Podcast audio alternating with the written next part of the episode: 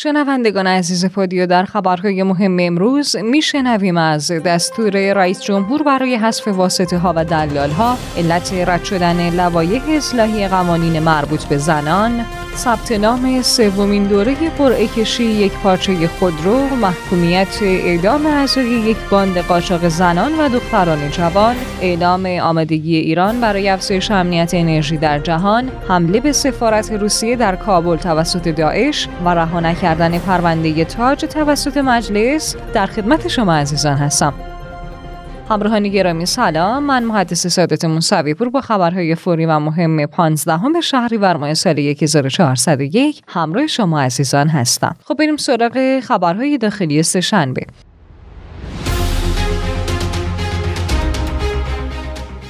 ابراهیم رئیسی رئیس جمهور در مراسم آغاز سال زراعی جدید نسبت به حذف واسطه ها و دلال ها اعلام کرد واسطه ها و دلال ها نباید حقوق کشاورزان را ضایع کنند و به اقتصاد کشور لطمه وارد کنند. زنجیره تولید تا مصرف باید تحت نظارت دقیق قرار گرفته شود تا حقی ضایع نشود. حذف واسطه ها نیز باعث می شود تا جنس ارزانتر به مردم برسد.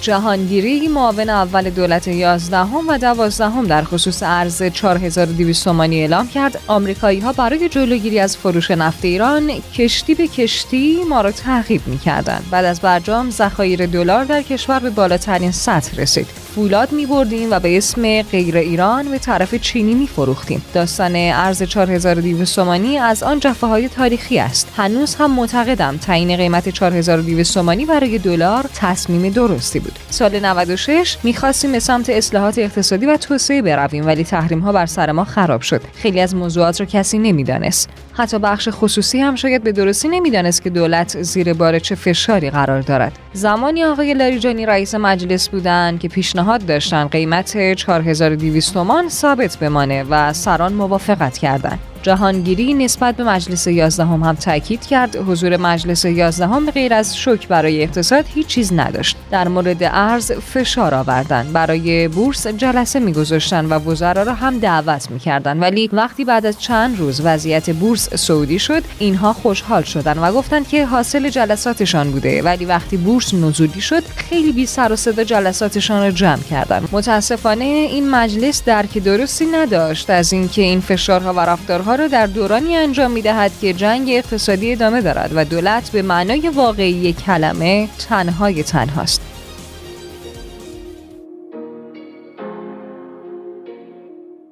انسیه خزعلی معاون زنان رئیس جمهور در خصوص علت رد شدن لوایح اصلاحی قوانین مربوط به زنان اعلام کرد لوایح اصلاحی قوانین مربوط به زنان چرکنویس‌هایی بوده که هیچ پایه و پشتوانه‌ای نداشته.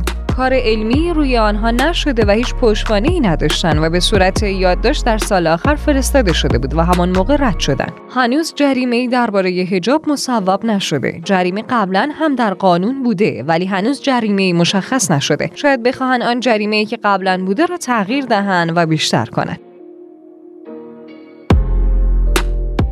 امید قالیباف سخنگوی وزارت صنعت، معدن و تجارت در رابطه با ثبت نام سومین دوره قرعه کشی یک پارچه خودرو اعلام کرد ثبت نام سومین دوره قرعه کشی یک پارچه خودرو از روز چهارشنبه شانزدهم شهریور به مدت سه روز انجام می شود. در این قرعه کشی نزدیک به شصت هزار خودرو عرضه می شود که پنجاه درصد ظرفیت قرعه کشی به طرح جوانی و بیست درصد ظرفیت به خودروهای فرسوده اختصاص می یابد که فراتر از ده درصد مندرج در قانون بودجه هزار و چهارصد و یک است. هاشمیه گلپایگانی دبیر ستاد امر به معروف و نهی از منکر در نامه‌ای به وزیر سمت نسبت به وضعیت قیمت پارچه و چادر مشکی اعلام کرد وقتی حرف از حجاب برتر میزنیم شاید قیمت‌های سرسام‌آوری هستیم که عملاً یک خانم محجبه در شرایط اقتصادی امروز نمی‌تواند چنین محصولی را خریداری کند و اساساً مردم دیگر توان خرید پارچه و چادر مشکی را ندارند. قیمت گزاف خرید چادر مشکی در حالی است که شاهد فروش مانتوهای نامتعارف و قیمت‌هایی به مراتب نازل‌تر در فروشگاه هستیم. وارد کنندگان به راحتی چادرهای بدون کیفیت را وارد بازار کرده و با قیمت‌های گران به مردم می‌فروشند. برای دولت سیزدهم زیبنده نیست که نتواند مسئله گرانی چادر را حل کند. طی روزهای گذشته خبری مبنی بر صدور حکم اعدام برای زهرا صدیقی و الهام چوکدار در فضای مجازی منتشر شده و جعفسازی‌های زیادی در این رابطه صورت گرفته.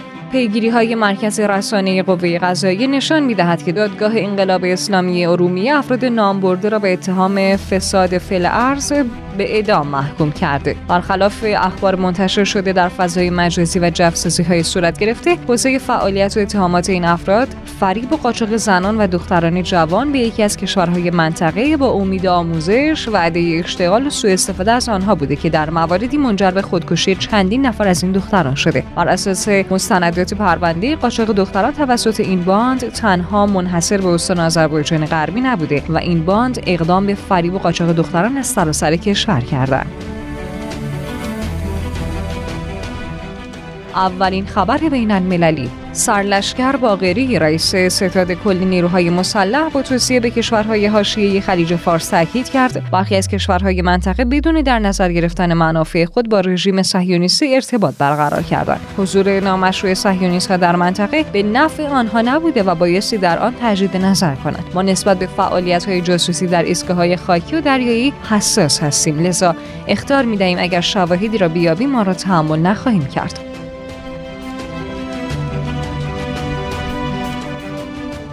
محمد مرندی مشاور تیم مذاکره کننده در واکنش به اظهارات جوزپ بورل مسئول سیاست خارجی اتحادیه اروپا اعلام کرد جوزپ بورل متحد آمریکاست و یادش رفته که دلیل مذاکرات این است که غرب برجام را نقض کرد و با تحریم‌های فشار حداکثری شهروندان ایران را هدف گرفت، حتی وقتی که ایران به طور کامل به تعهدات عمل می‌کرد. ایران ابهامات یا خلاهای قانونی در متن توافق را نمی‌پذیرد. آمریکا دارد هزینه‌ها را به اتحادیه اروپا تحمیل می‌کند.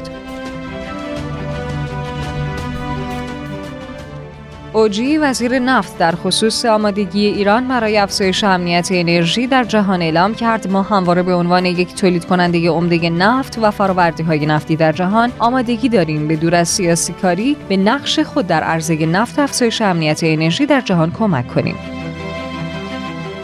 روزنامه اسرائیل هوم به بهانه سفر رئیس سازمان جاسوسی موساد به واشنگتن نوشت پیشنویس سازشکارانه که نوشته شده توسط مقامات اروپایی به عنوان میانجی بین ایران و آمریکا به خوبی نشان دهنده علاقه‌مندی طرفین به احیای برجام است. البته آمریکا به دلیل فشار تل‌آویو تاکنون با درخواست تهران مخالفت کرده، اما گزارش‌ها حاکی از آن است که واشنگتن آماده به تعویق انداختن مذاکرات در این باره به بعد از احیای توافق است. این روزنامه در ادامه تاکید کرد وقتی تحریم‌های فلج کننده نتوانستن ایران را وادار به همکاری کند، شانس کمی هست که احیای توافق بتواند این کار را انجام دهد. در عوض تمایل واشنگتن برای احیای توافق به قدری زیاد است که حاضر است چشمش را بر روی خیلی از مسائل ببندد.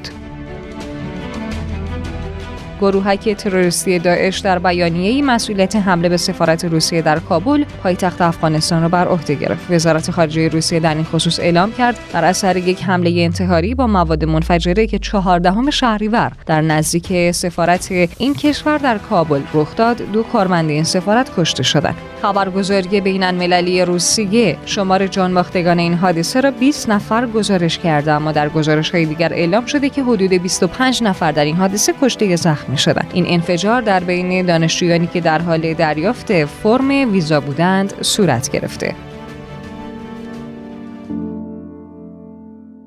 جهانپور کارشناس حوزه سلامت در خصوص ویژگی‌های واکسن برکت پلاس اعلام کرد واکسن برکت پلاس نیز مانند واکسن برکت با فناوری ویروس غیرفعال شده تولید شده. حدود سه میلیون دوز واکسن برکت پلاس تحویل وزارت بهداشت داده شده که در برخی از مراکز نیز مستقیما تزریق این واکسن به افراد متقاضی انجام می شود. این واکسن برای دوز سوم یا چهارم به عنوان دوز یادآور قابلیت استفاده دارد. البته افرادی که واکسینه نشدند می توانند از دو دوز این واکسن با فاصله یک ماه استفاده کنند.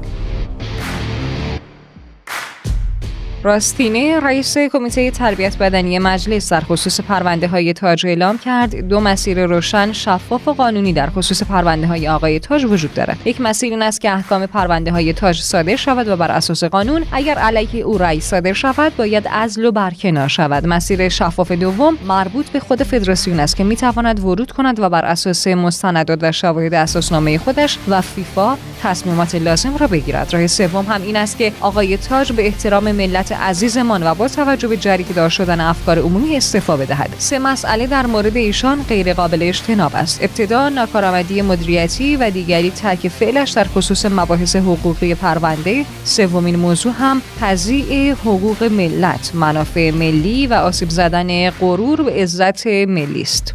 روی این اتفاقات در کمیسیون اصل نود به جنبندی رسیدیم و نتیجه نیز به دستگاه قضایی ارجاع داده خواهد شد. مجلس شورای اسلامی به عنوان نهاد نظارتی پرونده مهدی تاج را تا به ثمر نشستن رها نخواهد کرد. راستینه در آخر تاکید کرد وقتی مجلس و قوه قضاییه استعلام پرونده های تاج را برای وزارت ورزش و فدراسیون ارسال می کند، چه قدرتی پشت صحنه است که بر قانون ارجحیت دارد.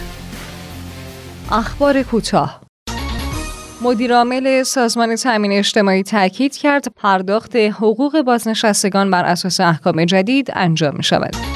جانشین فرمانده کل انتظامی گفت به زودی شاهد فعالیت گشت‌های ویژه پلیس در برخورد با مجرمان جرایم خشن و زورگیری خواهیم بود.